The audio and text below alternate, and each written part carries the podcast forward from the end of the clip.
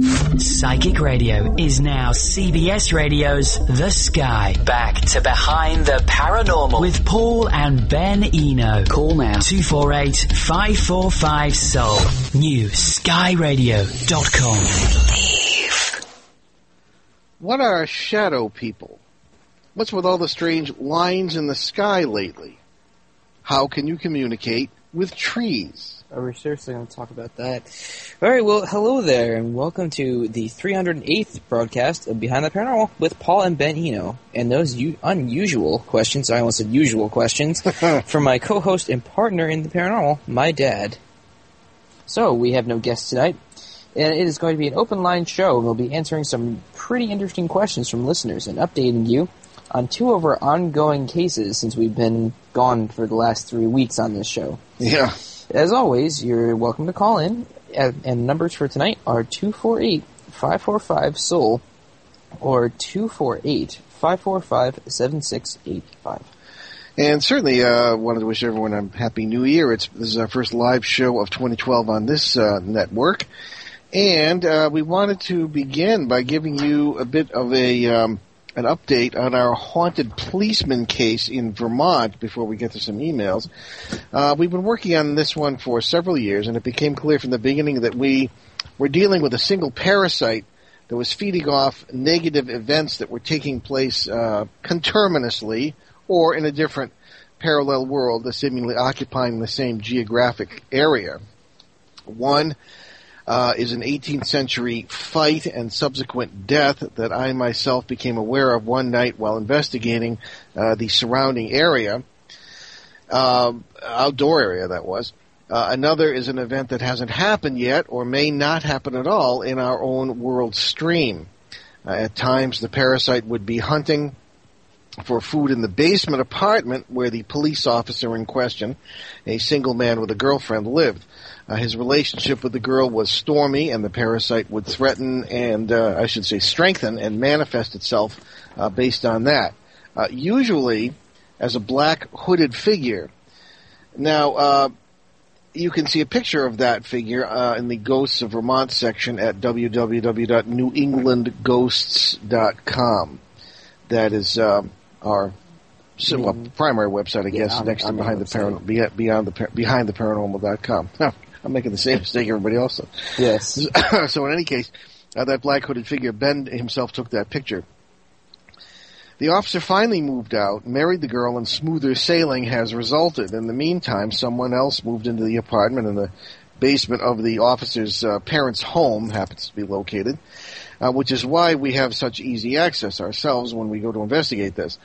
And now the tenant has begun to notice the thing, and here is the latest on that situation. Uh, this is um, from the owner of the property, and uh, Ben, you can. So, wait, wait, which part? This one? Yeah. Okay. Um. So the owner of the property writes to us, uh, Dick. The, I, I'm assuming that's the new. That's the uh, new tenant, Yeah, yeah. the new tenant saw the ghost the other day. He looked just like a real person, dressed in 1800s style clothes with button-up pants and a shirt with no collar. I think he was sitting on his couch looking up and saw and saw him. The ghost looked at him and turned around and went into the kitchen. Dick went to the kitchen and nobody was there. All right. Now, this is everybody's going to say, "Aha! It is your classic ghost." Well, sure it is. It's also the classic behavior for this mid-level parasite species. It does what many other creatures in nature do. Now, first of all, to assume that this really was an 18th century guy or 19th century, whatever, uh, and, and, so was human and got up and saw you and got up and walked away. Uh, sure, that's possible. But knowing the background of this case, this is classic behavior in a uh, in, in this mid-level parasite species. It mimics. In other words, it does what a lot of other creatures in nature do. Uh, they, they they look like something else in order to attract prey. Notice, for example, the walking sticks that you'll see sometimes on the Discovery Channel. You know, sort of lumbering up the tree trunk, and the bird comes along or whatever, or a bug rather, and doesn't know it's it's a you know what it is and gets eaten, that sort of thing. Uh, it, it pretends to be non-threatening uh, and a fellow human. When the human gets alarmed, uh, annoyed, or afraid, the parasite feeds off that, gains strength, and usually turns into something else. See this all the time. Nothing in the paranormal is what it appears to be. That's one of the big mistakes people make. There is a narrow possibility, as I say, that in a place like this, where worlds blend, uh, an actual parallel world human might manifest. Sure, might have nothing whatsoever to do with the case, might never be seen again. But what makes me think that's unlikely is that this entity seemed to notice the tenant and apparently thought nothing of it. Usually, a human crossover wouldn't see the tenant at all, or if he did, would be frightened. We run into that all the time too. They think we're ghosts. There are cases, however, where crossovers do see us as we are in their world. Because we usually are in their worlds too. It's all part of our multiverse super life, as we call it. So um, these are all possible, but knowing the background of this case, this thing's just looking for another victim. And here's the new guy in town, and he's uh, set up to be a hot lunch. So this is what we're going to be working with. But anyway, this particular situation has Parasite written all over it. Ben and I will be up there checking it out in a few weeks, and we hope at the same time, while we're there, to be giving a talk in one of the local venues, and so stay tuned on that, especially if you live in Oh, northern we're giving a talk too. northern Vermont. Yeah, I'm Oh. working on that. Oh, yeah, cool. Yeah. I didn't know that. Well, you're only my partner. What the heck do you know, right? Well, no, I didn't. I didn't know that. I knew we were going up there within the near future. Yeah, yeah, okay. Anyway, yeah, so that that would uh, you know would sort of economy of effort and get a few birds with one stone, so to speak.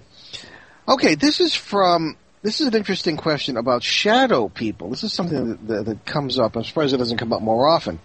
And uh, it's from Richie Wagner in Bridgeport, Illinois. Ben, don't yell at me. He put it in for all to see on our Facebook page.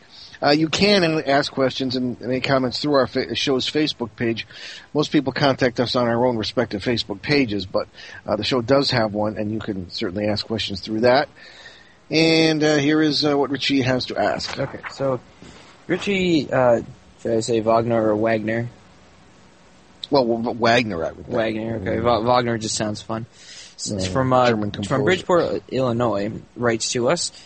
Would you mind telling me your thoughts on shadow people?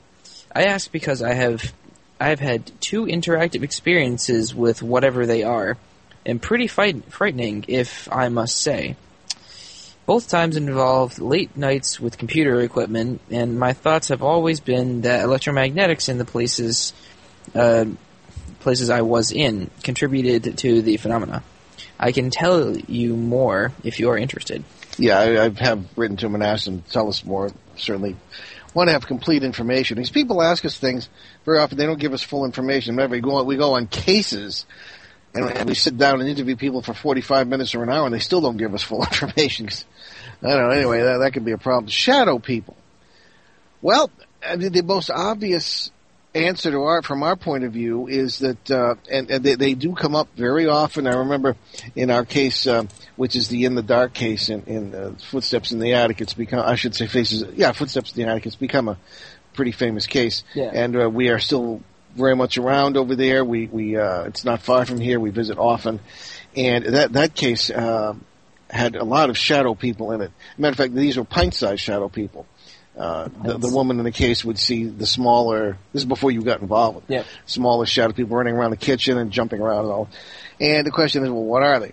Well, there are a number of different explanations, just as there are for orbs. Yeah. What do you think? Well, What's what's your most likely? well, one could say parasites, but um, as you pointed out, you always point out in your uh, presentations, infrasonics could have something to do with it too. I mean, this guy's around like a lot of computer equipment. As Mm. You can tell, like he's like he says every time that he like the the two interactive experiences he's had with them, they're around computer equipment. So electromagnetics could have something to do with it. As he says, yeah, Yeah, Yeah. Which, which makes a lot of sense because that does weird things with the boundaries, so to speak. So someone could. Mm. So it doesn't necessarily mean that it's a parasite. I mean, it could just be so, someone coming across that is, um, like So it looks like. veiled- remember, we always use the uh, so to speak. you always use the so- metaphor of the curtain. Yeah, yeah, like a curtain of. Can't see it like it really But- is in but, its own world. But, but, but, but, but, but. The thing is, he was frightened by the experience. Usually, if it was like a, a benign or ben, uh, what's the word? Uh, ben, like Well, benevolent, benign, yeah. benevolent, ben, Benevolent. benign or benevolent like creature, you wouldn't be afraid, or you wouldn't feel like immense fear inside you, nerves, your stomach's all like, oh, don't do it, that kind of thing. Mm. So if if the gut feeling says that you're frightened by it, then that that trips off a few uh, red flags to me. Yeah.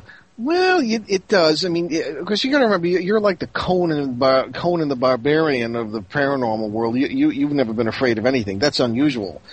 When people are afraid, uh, you're right. I mean, I think I agree that that, that people can uh, that that that's one of the danger signs you might be dealing with something negative.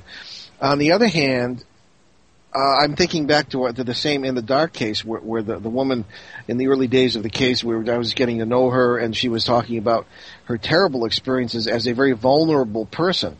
Uh, she was the parasite victim in, in this case and when she was a child, for example, terrible things would happen. She would, she found the, the, the dead body of, of a childhood friend and it was just awful. And I, I had at one point suggested that she call upon uh, ancestors to help fight this parasite that was bothering her. Yeah. And she said, "Well, I don't, I don't need any more ghosts." And I, I'd never had that put to me that way before. She was frightened of everything that had to do with anything paranormal. Mm. And of course, that's pretty much everything. But, but she, uh, she got over that, and she, and, and I just, as I say, never heard, heard it put that way before. But so there, there are people who are just frightened of this whole thing. I mean, you and I, w- w- we know these things. We, we have the numbers of these parasites, at least we think we do. And we walk right into these situations without thinking about, well, well I'm just you know, saying, like, like your instincts say a lot about what That's true. you're experiencing. I mean, it, true. it doesn't really matter if it's all paranormal phenomena or not. Yeah, I mean, what your gut instinct says is usually what you should go with. that's true. Very true. So anyway, our friend is dealing with something that may, as you say, have something to do with electromagnetics. Uh, the only thing uh, I wonder about infrasonic, infrasonics is a situation where you have a, a sound wave that you can't really hear with your ears trapped in, say, a house. Yeah. That can be caused by anything, something as simple as the your stereo system or or the wind passing in a certain angle over the peak of the building, or anything like that. And it can literally trap what's called a standing wave in the house, and it it, it can cause, so it is theorized, uh, basic paranormal phenomena. But I've never heard of an infrasonics case in which you interact with the phenomena. And he's saying there's interaction here. yeah, yeah, that, that's when I was like, uh, Yeah, I'm not so- entirely sure. But then, then the question arises: uh, infrasonics, uh, does it cause conditions that make you think paranormal phenomena are going, or does it somehow open doors between the worlds, thin the veils, so to speak, if you want to call it, you know, thin the boundaries, and allow things to happen that are real? I'd just, I'd, I'd have to talk to a. Yeah, I know. I'd I mean, we, to to a quantum physicist about that. I wouldn't. yeah. Well, I, I, they're, they're, I don't know. Some of them aren't even dealing with that uh, on that level yet.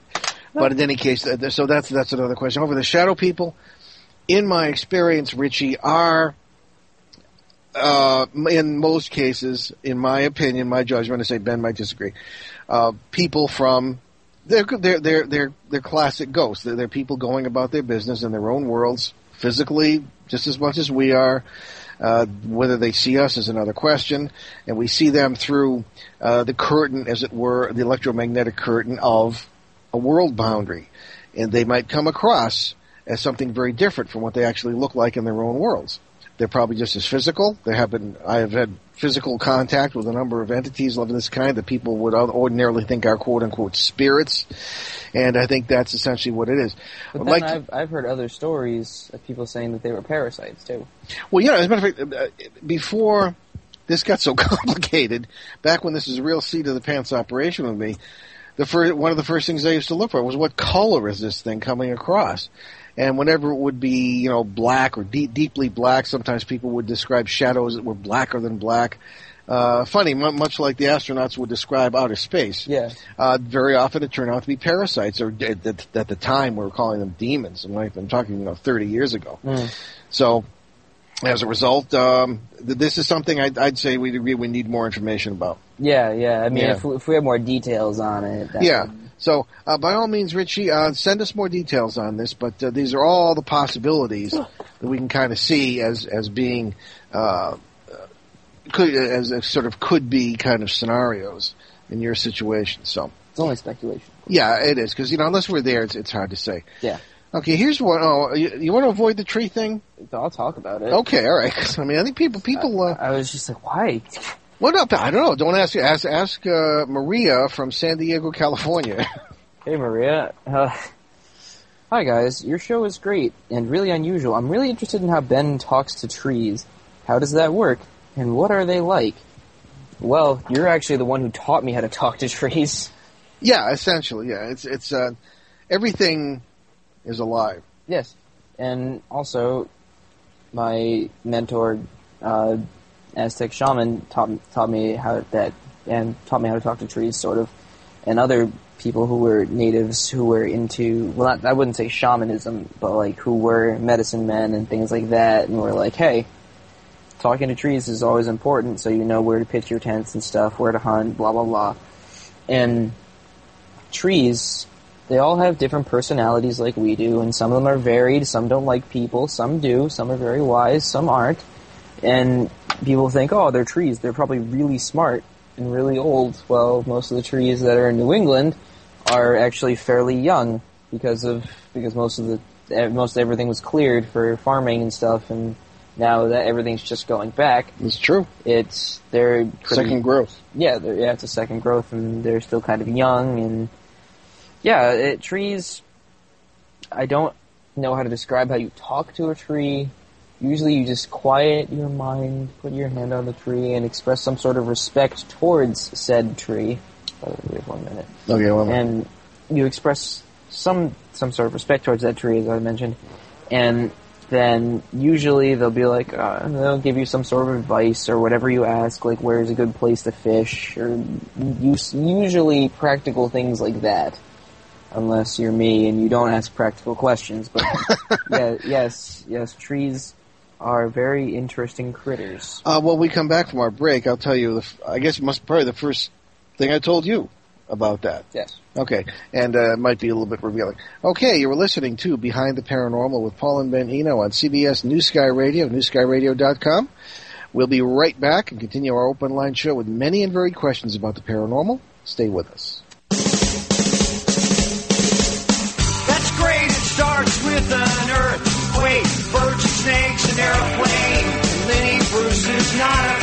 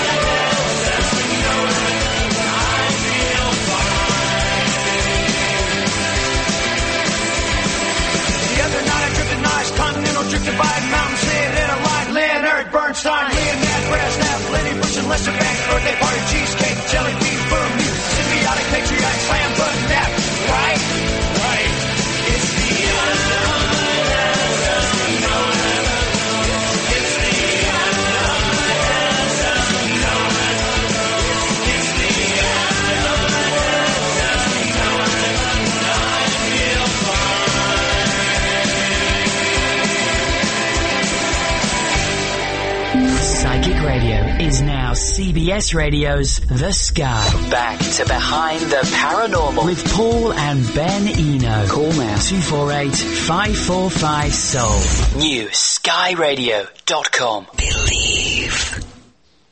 And we're back behind the paranormal with no guests tonight. We're just talking about various questions people have sent in. And you're welcome to call as the guy who sounds just like Nick Pope said, the, that phone number. And in the meantime, I wanted to, re- the question we're dealing with right now is how to, how to talk to trees. Sounds kind of extreme and fringe, but you know, when you live in the multiverse, everything is alive, everything has, uh, has uh, energy and, and has consciousness, and uh, it becomes totally normal to do things like that. Anyway, I kind of was, um, I don't know what, my twenties, I suppose, walking. I always loved to walk through the woods, and always would do so with great respect. And uh, I found out early on that when you when you sit down or, or even just stand up and lean with your back against a tree, particularly, particularly your spine, uh, there seems to be um, an, an I don't know communication opening that can occur. And when you're open minded and and of good good intention, uh, I learned that you could literally talk to trees that way. It became part of my spirituality. And I taught Ben that when he was growing up to always have respect for these things. And one of the first things I taught both my sons was not to tear leaves off trees. And say, uh, you know, how would you like to have somebody come up to you and tear one of your fingers off? And they'd both go, you know, so. Yeah. Anyway, so that was, that was how that began. And then Ben picked it up very well. And Ben being a, a uh, sort of uh, with the abilities that he has, has uh, certainly uh, perfected uh, that art. And if you wanted to say any more about um, to answer the question, I guess uh, I would just say the back thing. Also, uh, I find that uh, putting uh, your, your, well, I guess what is commonly known in New Age folklore as the the power hand, which for most people is the right hand. It is the power hand. Oh, you never heard? Okay, No. you're still an I innocent. know. I know what a power animal is just from reading Fight Club, but Yeah, right. Well, no, you, you put your, your right hand, in my case anyway, up up to the tree bark, and you feel the life of the tree, and there's uh, somehow, at least with me, that, that makes a connection. Some trees don't want to have anything to do with you. Most are pretty good spirited. We have a wonderful one just outside our house. It's very protective. And um, Ben's mom, who was a little more conventional than we are, said, "Oh, we should take down this or that limb." Remember, we did take down a few, but the tree didn't mind. That was unusual. And uh, you know, lest there be because we have a lot of storms and we live on a hill and a lot of wind, and it could collapse yeah, between the last like three storms and the power going out for days. Yeah, well, that's what you have insurance for. Just hopefully we won't be standing in that particular room when the thing comes down. Yeah. But it's uh, it's a lot stronger tree than it seems. It's got a strong spirit, and uh, you know, as, as I say, uh, I have an academic, uh, scholarly background. It may seem silly to have me talking about trees, but I don't care if it sounds silly. It's true. What's silly is our mass society in which we deny the power of just about everything, in nature. except things that don't matter. Anyway. It's like the power of dishwashers and TV Yeah. and foosball. So I tried the back of the hand thing there, back or the hand thing to answer our, our listener there. Here's a question about a rocking chair, and this is from Jordan in Washington, Missouri. Washington, Missouri. Hello, Jordan writes. Hi, Paul and Ben. I know you're used to dealing with dramatic haunting, so this or dramatic hauntings. So this one will seem a little calm by your own by your usual standards. We live in an old house by the Missouri River, and have this rocking chair that keeps rocking, like 12 hours out of every day with nobody in it. no, none of us dare sit in the chair, which uh, used to belong to my grandmother. I know you will a- you will ask if there are any other signs of a haunting in the house, and there are absolutely none. There are no fans or ventilation systems nearby uh, to cause the rocking either. What do you think of? You think about all this? Well, that's an interesting question, Jordan. You certainly anticipated that question. Is there anything else going on? And apparently, there's, so there's absolutely nothing else happening. Uh, well, you do hear of this now and then. Well, uh, when you mentioned where you live, the first thing I thought of was the uh, New Madrid Fault. Oh yeah. and the seismic stuff that that is going on in your vicinity or could go on in your vicinity and has, heaven forbid. Yeah. Um, I I just don't um, think that that just one chair would be rocking unless it's perfectly balanced. I would try, if you dare, uh, moving it. Uh, from one part of the room to another and see what happens with that. I mean, I don't know how long it's been in the same place. You don't mention that. So I would try that. Uh, I would, uh, also suggest that you might want to, um, well, I'm not going to suggest use any of these silly ghost hunting things. I mean that that's uh, that's often pointless and doesn't really mean anything. The readings you get on EMF man. As I was, I was, was going to suggest, I was going to wonder if if if you have a digital electromagnetic field meter and the uh, reading goes into the negative range, that in certain circumstances, in my experience, can mean that the polarity on the electrical field is reversed, which means it's bringing in energy from a parallel reality across the boundary. But that that I mean that happens all over the place all the time anyway. So I don't know if that would mean anything. I just uh, um, think it's very interesting. You you may very well have a piece of furniture that is the subject of of, of one of the things that uh, I have talked about here and there, including on the Travel Channel, and that was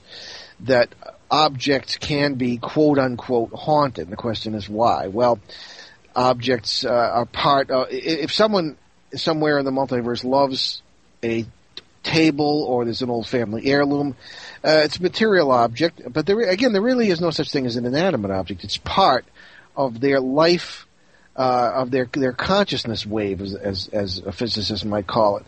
This wave spreads out across the multiverse, embraces many different worlds where this person lives, and in many of those worlds, this person has this object. So there, there seems to be something about moving certain objects, or fooling with them, or putting them somewhere else that seems to affect this consciousness wave.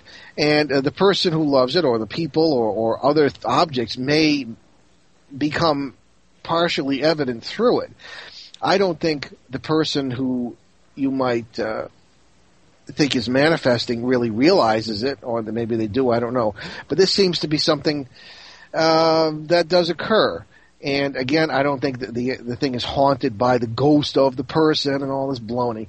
I think that it is simply attached to the person's consciousness wave, and that when somebody else fools with it, it can make a, a wave within the wave and, and can create uh, some manifestations in your house. In your case, just the rocking chair. Whether it's anything to do with your grandmother, that's possible. Uh, I don't know if she lived in the same house, but we'll we'll just uh, have to see uh, what else develops. So, yeah, anything, anything changes, keep us posted. But I suggest move, move the chair to different parts of the room and see if the same thing happens. If you haven't done that already, so we'll just we'll leave it at that. And thank you, uh, thank you for writing. I just hope they can touch it. So, so they, they well, I want sit in mean, yeah, I mean, there's no reason to be afraid of a chair, even if it is Unless moving by itself. Unless you're a cat. Yeah, it's a long-tailed cat in a room full of rocking chairs. Yes. Very, very, yeah, true. Well, presumably he wrote to us he's not a cat, because with our cats you never know. Uh, all right. This is from, oh, our good friend Todd Banks. Now, Todd Banks is uh, known to our longtime listeners. Todd has been a guest on the show. He is a perfect example of a of a uh, really uh, marvelous guy who is living uh, the multiverse life, as we always suggest people can develop uh, in a healthy way uh, to do. So he's been doing that, and he's also kind of uh, one of our uh, operatives, so to speak, in central Connecticut, where a lot of interesting things going on uh, are going on, particularly in the skies. Uh, he is in touch with Donna, who was well known to you as a show reporter and also as a person in one of the most interesting cases that I've ever dealt with. And this has to do with uh, the uh, what we call Connecticut Skinwalker Ranch, you know, a place where all sorts of worlds seem to converge and all kinds of crazy things happen, including uh, something that other people may know about who are doing some research there, apparently at uh, possibly under I don't know underground base, as goofy as that sounds. Uh, we've run into all kinds of things that you've heard it on, on in past shows. So anyway, uh, we had talked with with Todd about uh, some lines in the sky, and why don't we? We're going to take another break here, actually, and we'll come right back with what Todd had to say, just as we were we were we were talking there. Anyway, we are listening to Behind the Paranormal with Paul and Ben Eno on CBS New Sky Radio, newskyradio.com. We're having an open line show tonight, answering all sorts of questions from Facebook pages and from emails and all sorts of different things. So feel free to participate. We'll be right back. There's no combination of words I could put on the back of a postcard. No song that I could sing, but I can try for your heart. Our dreams, and they are made out of real things, like a shoebox of photographs with sepia tone loving. Love is the answer, at least, for most of the questions in my heart. Like, why are we here and where do we go? And how come it's so hard? It's not always easy, and sometimes life can be deceiving. I'll tell you one thing, it's always better when we're together. Mm, it's always better when we're together. Yeah, we'll look at them stars and we're together. Well, it's always better when we're together. Yeah, it's always better when we're together.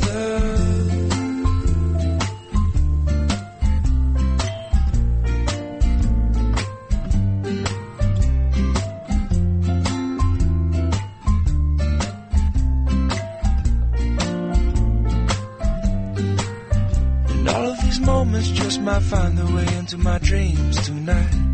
But I know that they'll be gone when the morning light sings or brings new things. For tomorrow night you see that they'll be gone too. Too many things I have to do. But if all of these dreams might find their way into my day to day scene, I'd be under the impression I was somewhere in between with only two, just me and you. Not so many things we got to do, places we got to be. We'll sit beneath the mango tree now. Yeah, it's always better when we're together. Mm, we're somewhere in between together. Well, it's always better when we're together.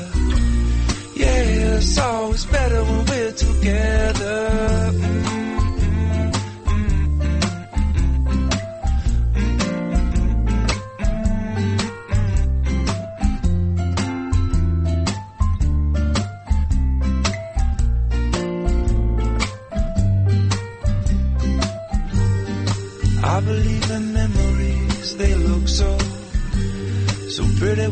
sleep.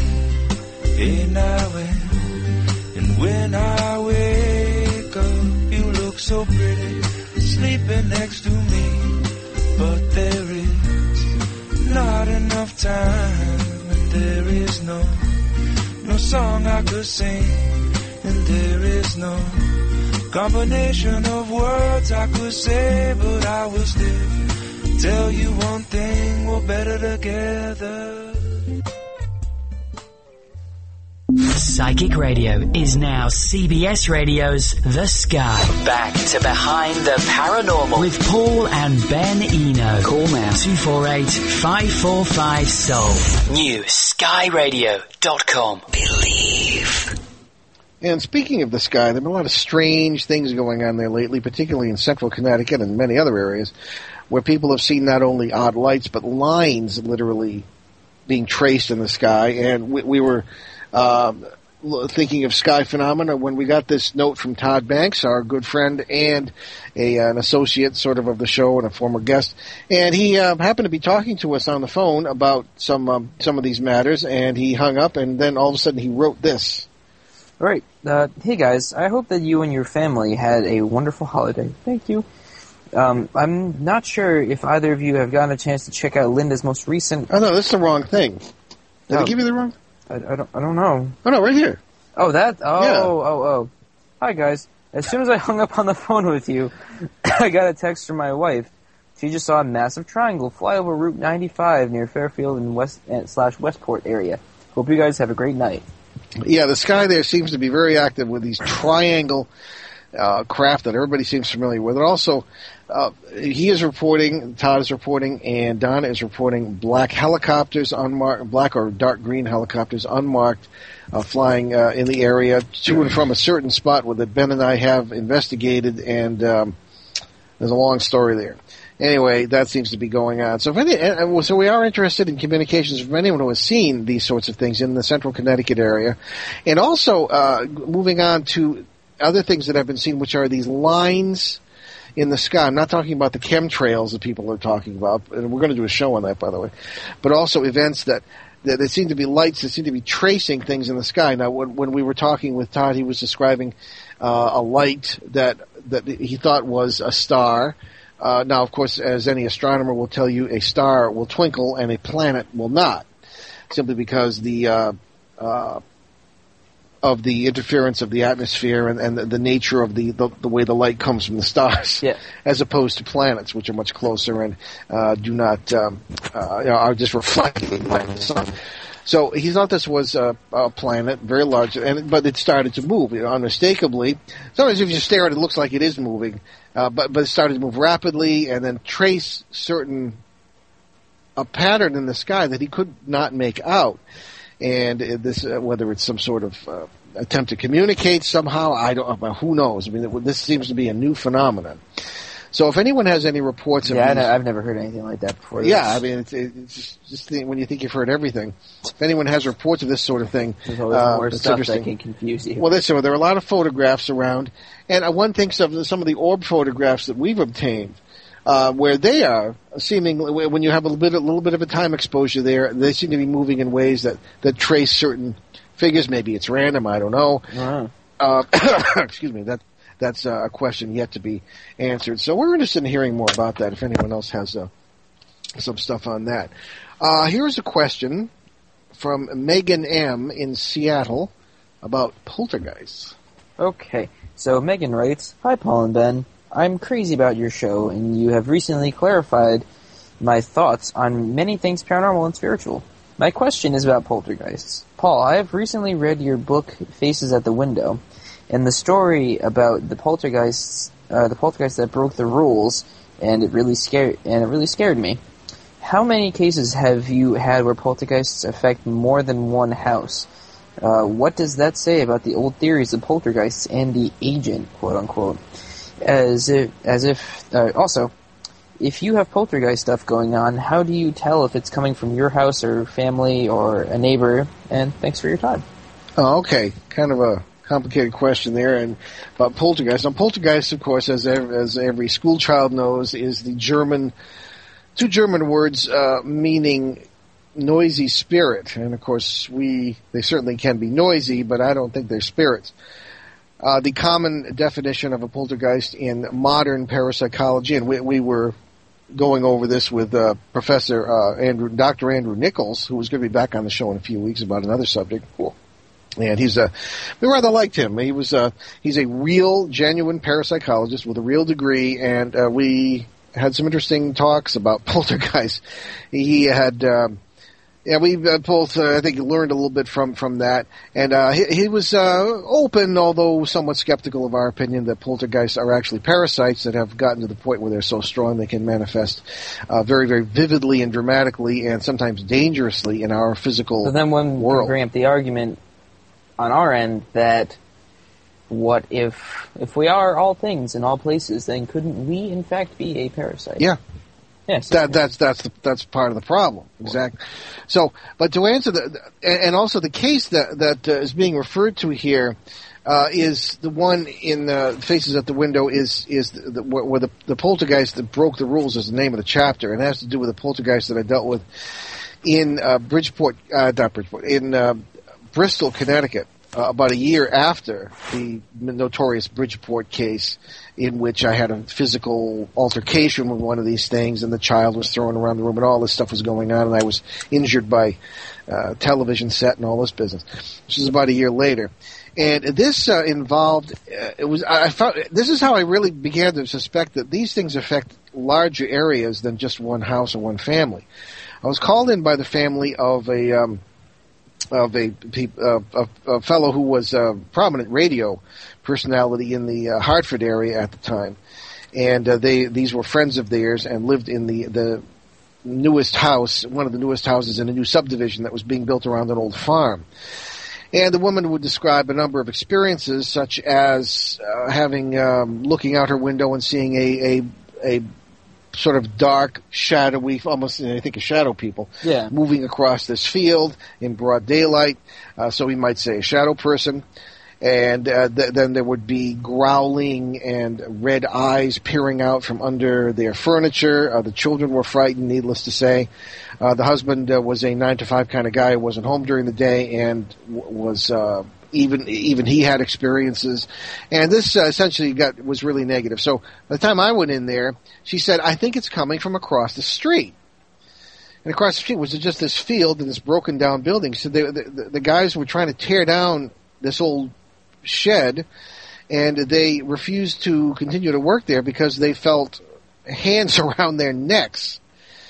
And uh, they just wouldn't go back there. And I, I actually got in contact with some of them later, and they they uh, said that that was, or at least the foreman said that was true. So, in any case, I said, "Uh huh, That's this really is weird. interesting." Yeah. Don't Why- you ever read my books? No. okay, great. My own son. Then I walked across the street and I ran right into this wall of electromagnetic energy.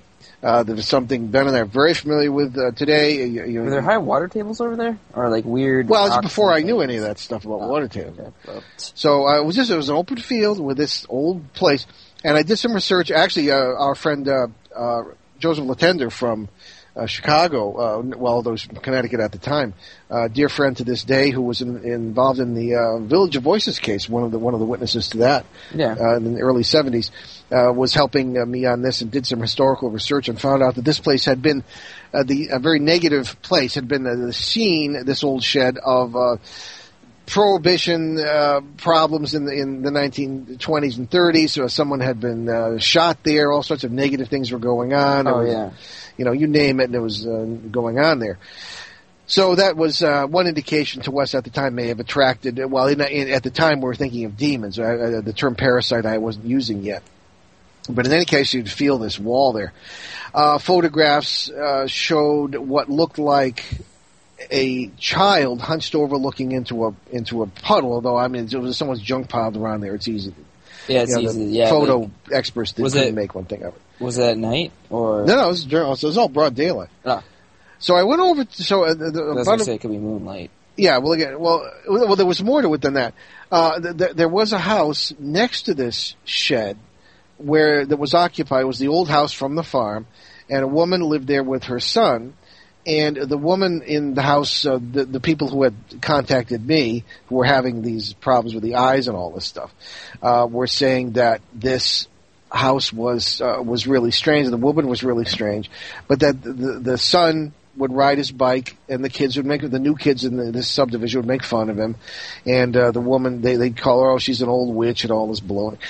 So uh, she went over there and invited the woman to come over for for tea.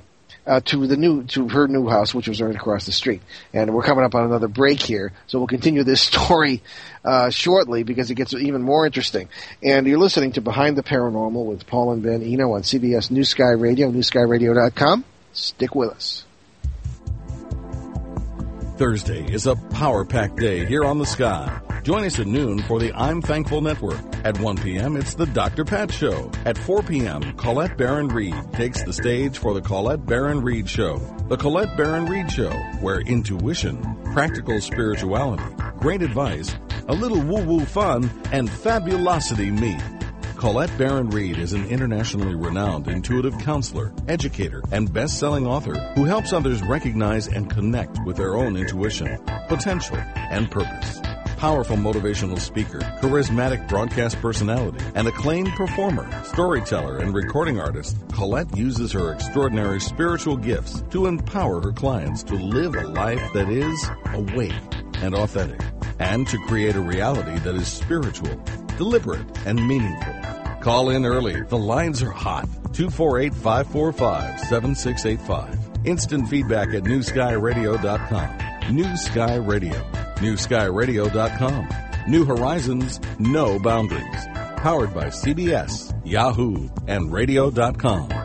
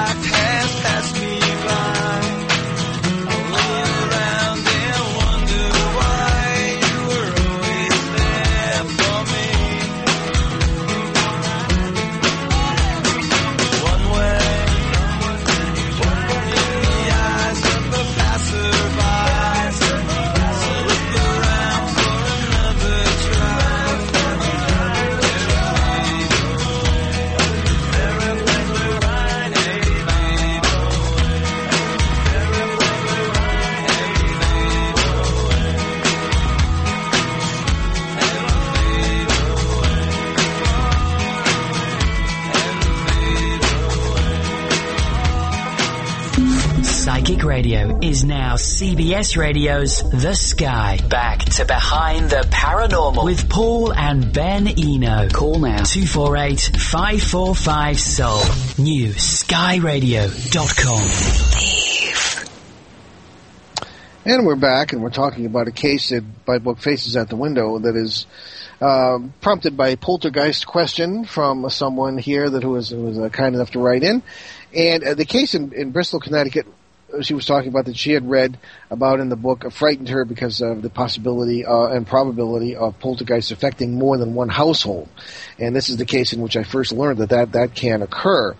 So uh, here we are in Bristol, Connecticut. It's 1975, and the uh, old shed was being torn down. The uh, men refused to work on it because they felt uh, hands around their neck and all this business.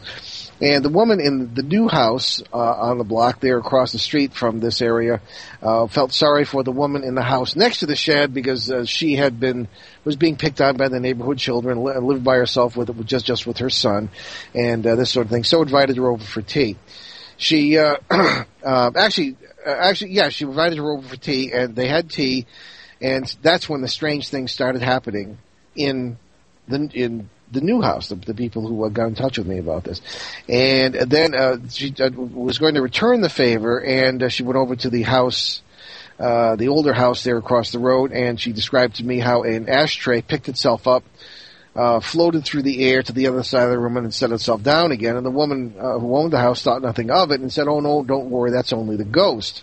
So, so needless to say, the uh, the woman never went back there. But the damage apparently was done, and this uh, whatever this poltergeist situation was had sort of expanded to uh, her house. And I say a poltergeist because it seemed to be a very powerful, uh, from our perspective today, describe it as a very powerful parasite that had gained so much strength that it could have tremendous physical uh, um, expression, I guess, in, in our world. Now, what happened to me at this place, the first thing that happened to me was that I encountered this and, and gone and checked this out, this area. And uh, on my first trip, I spent quite a bit of time there, did all these interviews, came back, and I had my old 1968 Ford Fairlane with the white vinyl top and had seen better days already. and it was uh, all of a sudden we were coming around. A, I was coming around a corner, and the door, the passenger door, flew open. And all the Ben can testify that my vehicles to this day are not necessarily the cleanest things going. Yeah. All the papers and all the junk went flying out of this uh, of the car, and I had to stop, pick it all up, and it was, uh, really pain in the neck. So the following evening, I was at the house house of Ed and Lorraine Warren, the well known, especially on the East Coast, uh, probably the grandfather and grandmother of ghost hunting as we know it today.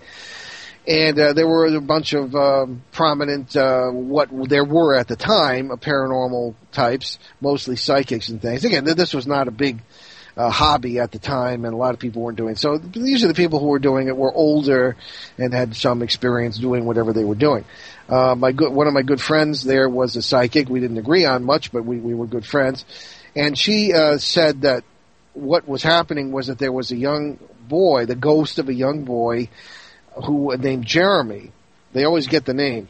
Uh, who was uh, had been confined in this shed that be, was being torn down at some point in the past, and he had been uh, sensed that I was a, a, a, sensitive type of person. I, I, had worked with retarded children in uh, my course of life in the seminary and stuff, and uh, he sensed that because he was retired himself, and uh, came with me or tried to come with me in the car when we left. Uh, I've had that sort of thing happen, although it's never been, from what I can see, a human entity. It's always been a parasite. And in this case, at the time, today I would say it had sort of parasite written all over it. And so as a result, uh, I kind of took what uh, was being said with a grain of salt, although I understood the, the principle. in any case, this uh, this turned out to affect uh, three or four different houses in this subdivision, and neighbors uh, uh, fortunately knew each other well enough so they could talk about it. And we had a conference uh, of uh, the people, and we worked out this sort of thing. And we were going to try to have um, uh, some of them, most of them were Roman Catholics. They would have a priest come in and bless the places, and that's pretty much how we we ended. It did seem to rather to somewhat dissipate because the woman ended up moving away uh, from the older house, and that. Um, essentially seemed to help the energies kind of dissipate here. And uh, whatever it was, the, the, the, but there were poltergeist phenomena, nothing like I'd seen the previous year in Bridgeport. But uh, furniture had been moving around, and of course you have these um, growling and stuff under under the um, uh, furniture and all this business. So it um, was not the best organized case I've ever had. Got some interesting photos from it, and you can uh, find out some more about that at uh, the Connecticut page at the NewEnglandGhosts.com, Ghosts of Connecticut, and that's NewEnglandGhosts.com. Okay, thank you. So there we have that. Uh, so uh, again, with the poltergeist situation, I would say the best defense, of course, is what we always say is bringing in positive energy to misplace or displace or prevent the arrival of negative energy. And so I would just say there's no reason to be frightened of this sort of thing. There are energies that are interacting all the time that are paranormal, and the negative stuff um, is is something that our instincts know about if you go into a house, or if you're, especially if you're looking at a new house, or you're going into a neighborhood uh, where you know you're just visiting, and you have a, a, negative feeling, or you have a feeling that you don't like a certain place, or, then, then don't don't hang out there. Uh, there are reasons why uh, your instinct tells you this. Yes. And you also bring in positive energy, keep keep things in your family happy and and uh, holy as, as, you can, and you will, won't have uh, really any trouble. Nothing can touch you if you have that positive energy and you stick together. As I always t- tell my sons, uh, make sure you always laugh, but not at each other. There. okay, so Ben, any comment uh, on uh, on that situation? No, considering we don't have a lot of time left. No, okay. All right, well, let's just uh, do our announcements. Uh, well, very quickly, our good friend uh, Murray Silver, who is probably one of the most popular guests on the show, is uh, doing a Muscular Dystrophy Association charity lockup on Wednesday, March 7th, and you can make a donation for his bail, quote unquote. Uh, okay, that will, yeah, uh, quote unquote, uh, that will be his goal is thirty two hundred dollars. Um, I will give you the address: four six zero two Sussex Place, Savannah, Georgia three one four zero five. Uh, Murray Silver is the person, and you can make checks payable to the Muscular Dystrophy Association. Anything you can contribute would be appreciated. So again, if you live in southeastern New England, Ben and I are teaching again our course at the Providence Learning Connection, Exploring the Paranormal, and that'll begin February 4th, Saturday, February 4th. Check it February out. February 11th. Uh, February 11th, you're right, sorry. Uh, check it out at, at uh, southcoastlearning.org. Uh, also, okay. check out my books on, uh, including the one we talked about tonight, Barnes & Noble Nook, e-reader, and Kindle. And uh, check out our site, behindtheparanormal.com. So many thanks to our producer, Will Kosnick, and we'll see you next Sunday, January 15th, when my dad and I will welcome NITA, uh, or Nita Hackett. Oh, sorry. I thought I, don't have to spell the guest name. I'm sorry. No, no. I thought it, I thought it was an abbreviation for something like NASA. Right. So, so Nita Hackett, uh, 40-year exorcist and astral healer, in her words. In the meantime, tune into our New England Drive Time show on WOON 1240 AM and ONWorldwide.com at 6 p.m. Eastern Time every Monday. You can always get free podcasts of all our shows along with show schedules and guest information at www.behindtheparanormal.com. Okay, so you can talk some faster, Ben. Uh, we leave you with a thought from the 20th century American journalist Hugh Sidey. Quote, a sense of humor is needed armor. Joy in one's heart and some laughter on one's lips is a sign that the person down deep has a pretty good grasp of life. Unquote. Thanks for joining us on our great cosmic journey, and we'll see you next time.